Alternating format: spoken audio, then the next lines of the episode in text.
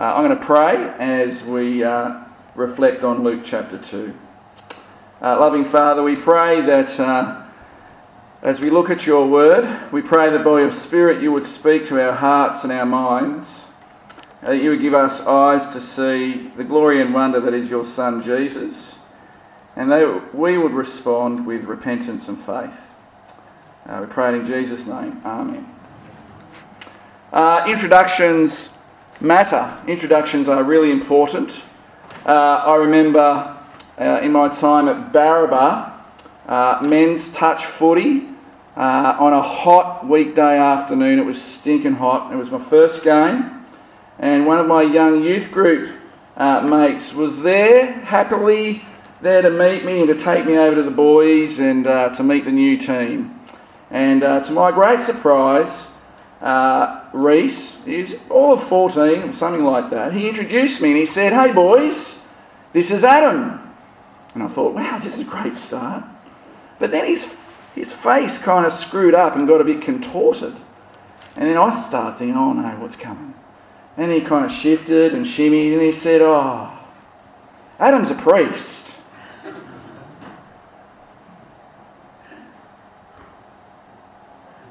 And now everyone's face is screwed up, including mine. Anyway, I, I replied, Hey fellas, uh, I have a wife, two children, and I pay my taxes. Nice to meet you. And we played touch footy. And that seemed to make things better. There was another occasion where I stood in a chapel at a lectern uh, getting ready for a funeral service and someone approached the lectern. They came to me and they said, Excuse me, I'm, I'm just wondering if you know where the minister is. to which I replied, He's not far away. uh, introductions. Uh, we know how they work, don't we? Uh, we say who they are, maybe what they do, or who they're related to, sometimes even this evening. Two blokes, hey Barry, do you know this other bloke? Yeah, we've known each other. Brian and I have known each other for 20 years. Easy, that's done. Uh, family relationships, job descriptions, they all tell you a lot about people. And through an angel on the hillside, here is God introducing his son to the world in exactly the same way. He outlines who he was related to and what his job was. And so, who was this hours old baby related to? Can you see it there in chapter 2, verse 11? Today in the town of David, a Saviour is born, the angel said. A Saviour is born who is Christ the Lord. Notice the angel points to not one but two family trees. On one side, he's related to David Israel's greatest ever ruler. Uh, you could think Robert Menzies, Churchill, Queen Elizabeth, all rolled into one. Uh, King David. Uh, but David's family had fallen a long way. And Mary's Joseph, well, he doesn't sit on the throne in Jerusalem city. He's normally in Nazareth building things in a rural backwater somewhere. But God had promised that one day David's line would get their throne back. And Jesus was descended from David. And what about the other family tree? Well, can you see it there? He's called the Lord. And the title Lord is one that's reserved for God. Gabriel, the angel, mentioned the Lord a few times in that little chat with Mary. You might remember it. And you'd never call anyone other than God Lord. And so here is the introduction Jesus is human royalty, descended of David, but he's also divine royalty all at the same time. Fully man, fully God. And what is his job? Well, it's there again in verse 11. Today, in the town of David, a Saviour has been born to you. He is Christ the Lord. God has given his son Jesus two jobs. He was and still is Christ. Now, this is important. The name Christ is not like Jesus' surname, as some might think. Mary and Joseph are not Mr. and Mrs. Christ, okay? Christ is a title that means anointed one or God's promised king. And for centuries, God has been promising to send his king into the world. But not just any king, the king. A king who would rule perfectly. A king who would rule selflessly. A king who would rule forever. A king whose rule would guarantee security for life and bring satisfaction and meaning and purpose for life. A king who would not rule uh, not only over Israel, as David had, but the whole world. A king who would restore the world to how God intended to be the perfect place he created. Now, that'd be some king, wouldn't it? Clues had been given over centuries past by God so that people could recognise Christ when he finally appeared. We heard from the Isaiah reading, that was a clue.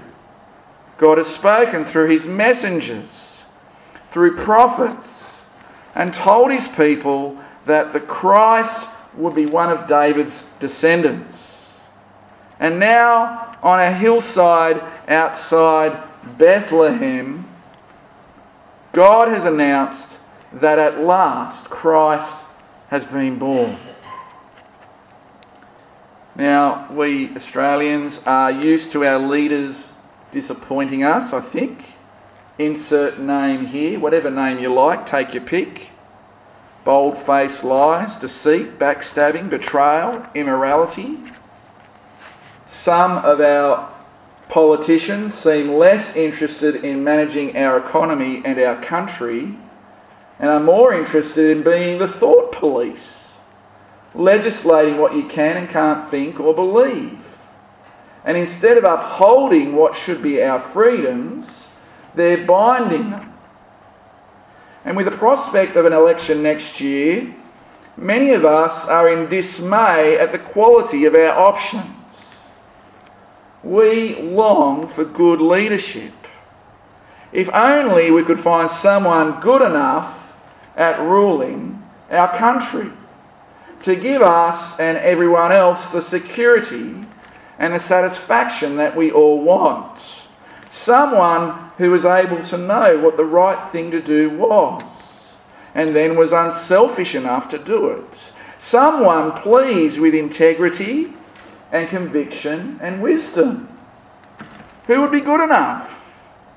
And of course, Israel uh, were no different. In their history, they put their hopes and dreams in judges and kings and warriors and foreign empires. And of course, none of them delivered. Israel learned to be just as cynical about leaders' promises as maybe most of us are. Israel still wants a ruler. But experience has taught them that only a perfect man can be the perfect ruler. And of course, they still haven't found what they're looking for. Until now. Until God's angel said to some very ordinary people, shepherds, sorry if you work with sheep, uh, shepherds watching their flocks by night, God's angel says, He's here. He has come, the Christ, God's promised King, a King who will actually deliver on his promises. He has arrived. Now, I don't know about you, can you imagine the shepherds out in the fields at night? Uh, in the context, they're regarded as the ordinary and the very average, okay? And maybe in this scene, can you hear the insects chirping? Yep, they're chirping. And who knows what the working dogs are up to? Lifting their noses, maybe at the scent of predators. Maybe they're flicking their ears at anything out of place. Maybe the lambs are bleating. Maybe the night is still. Maybe the shepherd has finally got his comfortable spot at the foot of a tree and night has come. Can you hear it? Ma, ma. Is that what it sounds like? Maybe a bit cuter than that, sorry. But now imagine, if you're there, now imagine some explosion of light fills the sky and an angel appears. And tell me, what do you think the dogs are doing right now as the angel appears? I mean, close encounters of the third kind eat your heart out. This is a bright, dizzying light, and then the angel says, Relax, boys, just me, don't be afraid. I've got some good news, good, for, good news for everyone. You, can see it there in verse 10. That was Dracott's paraphrase. Verse 10 the angel says, Don't be afraid. I bring you good news that will cause great joy for all the people. And then he tells them the deal and what to look for, to look for a sign. And then, just to be sure, a heavenly praise fest happens with all these angels singing and praising God. Angels with the sound cranked up. Can you see it in verse 13? Suddenly, a great company of the heavenly host appeared with the angel praising God and saying, Glory to God in the highest heaven, and on earth peace to those on whom his favour rests. This is an awesome spectacle. Now, when I think of awesome spectacles, in my imagination, I'm thinking, well, you know, U2 was pretty good. At the, at the football stadium, they were great. At the, at the um, old entertainment centre, that was something else. The atmosphere is bright and electric, and the sound is so loud, it, it feels like it pulsates through your body.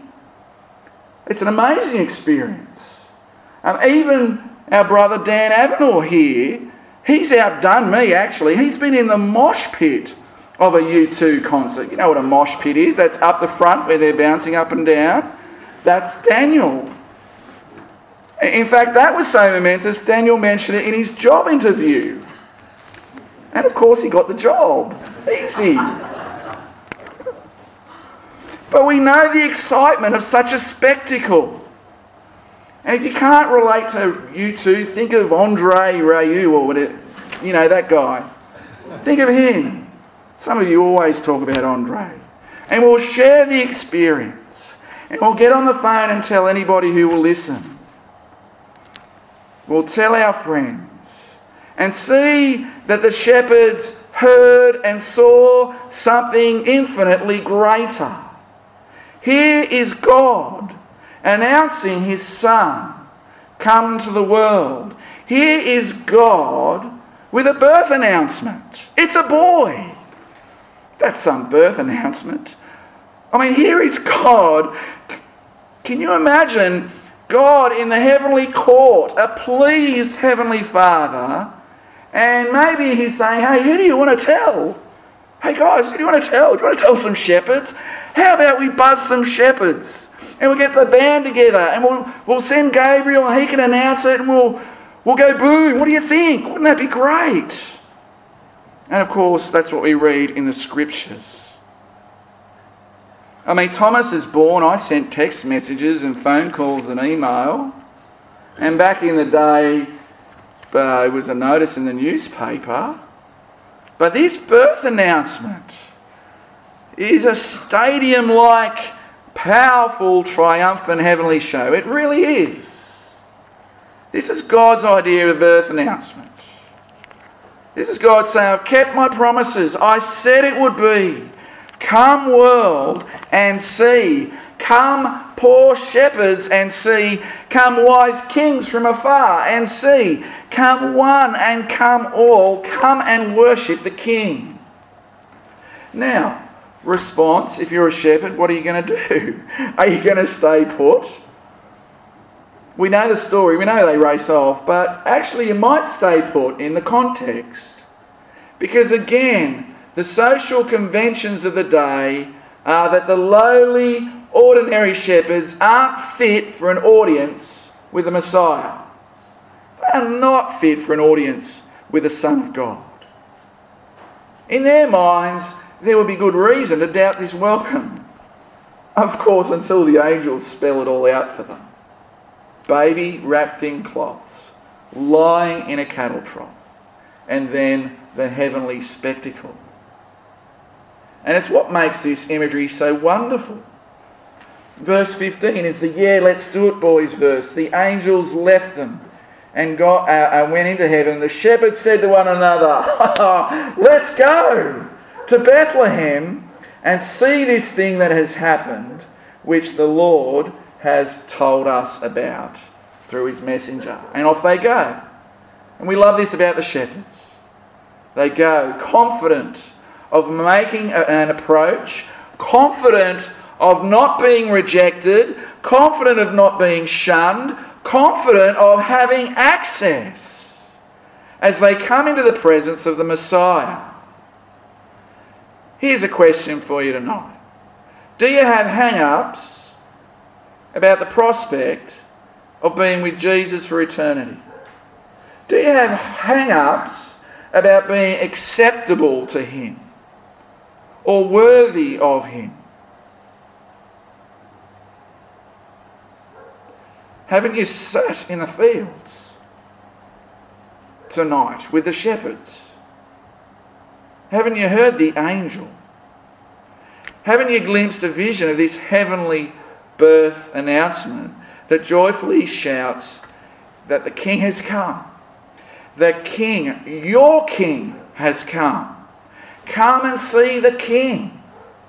Come and see the very glory of God Come to the King, come to Jesus. Can you see in this picture God's warm, welcoming love being poured out in this scene? Are you tasting it? And as you think that through, are you going to take the lead of the shepherds now? And you're going to get up and start walking and come to this one we call Jesus. The shepherds find the baby and his parents, verse 16. They hurried off, found Mary and Joseph and the baby who was lying in the manger. The sign checks out. And then, what do they do there? Uh, verse 17 When they had seen him, they spread the word concerning what had been told them about this child. So they go and tell all and sundry, of course you do, I don't know if there were t shirts for sale, like you get at a U2 concert, but they're pretty excited. Such that verse 18 all who heard it were amazed at what the shepherds said to them. And why are they amazed? Why are they amazed at hearing this story? Because Jesus' is coming is good news. Christmas is good news. It's great news for the shepherds back then, and it's great news for us today. Why? Because there's a ruler who offers to rule us. And he offers to rule us perfectly. He will rule us selflessly. He will rule us eternally. And he will give us security throughout life and purpose. There's a ruler who can get rid of the things which stop our lives being as we'd like them to be. A ruler who will one day remove all suffering frustration, fear, and even death. There is a king who can and will establish endless perfection on earth in the new creation. And he is God's Christ, and he is the leader we are looking for. Now, you might cynically sit there and go, Well, Adam, I wish he'd get on with it. Why doesn't he do it now? Answer He's not a genie, he's not our slave. God is God. And God knows better than us. His timing is better than ours. God does as God sees fit. And the promise is that just as surely as he as Jesus has come this first time, he will come again. Jesus Christ is the ruler we are looking for, and Jesus Christ is the ruler we need, and he has come for everybody without distinction. He has come for everybody here in this room tonight. And He's come for me. And He's come for you. And as our King, He calls us to trust Him, to be people of faith that follow Him, faithful people who are joyful and triumphant at the knowledge of the King. Now, why else does this matter? Well, the angel didn't only see that the Christ has been born, he added something else. You see that other word? Saviour. The baby's job is not only to rule, but also to be a rescuer. And our world needs rescuing. The people, the creation, all of us, we need a rescuer. We need a saviour. And Jesus is that person and the only person. And for us as Christians, our profession, of course, is He has. He has saved us. And that should be life altering. We have been saved. And because we have been saved, we have peace with God. And because we have peace with God, we can be confident our eternal future is secure.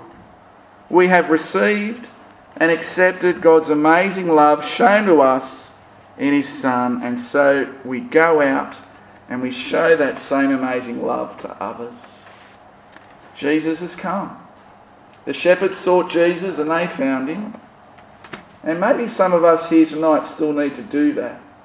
Some of us are yet to give ourselves in faith to Christ our King. History says Jesus has come. And because that is true, look at the example of the shepherds.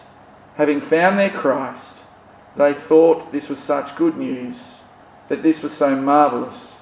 They spread the word concerning what had been told them about this child. Is this not marvellous? Is it not wonderful? We cannot be quiet about this, and we cannot be indifferent. Here is God's Christmas gift to the world, introduced again to us tonight. Jesus Christ is the ruler we are looking for, and Jesus Christ is the Saviour we need. And so let's not get this introduction wrong. It's not the time to respond with a soft, limp handshake or a wilted high five. Nothing worse. For today in the town of David, the angel said, A Saviour has been born. He is Christ the Lord. So let us all come and let us adore him as we must. Amen.